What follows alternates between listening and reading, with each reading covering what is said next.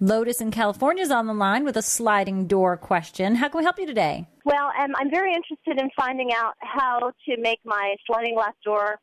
We have two of them, but one of them gets a lot of usage, and all of a sudden it's just almost impossible to open and close.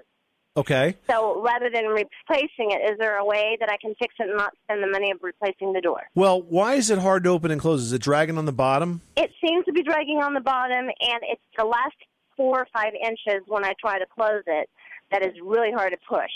So, um, if you look along the bottom of the sliding part of the door, there's usually some pegs or like plastic uh, buttons that cover the wheel mechanism that's under the door. And if you pop those out, sometimes you can stick in a screwdriver or an Allen wrench and adjust the height of the wheels. The wheels under the door move up and down.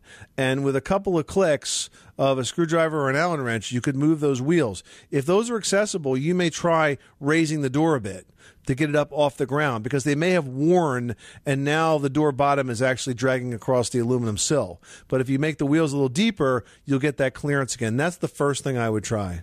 I see. I see. So it's a matter of pu- pushing those up so that the door sits up higher. That's Correct. what you're telling me. That's okay, it. I got it.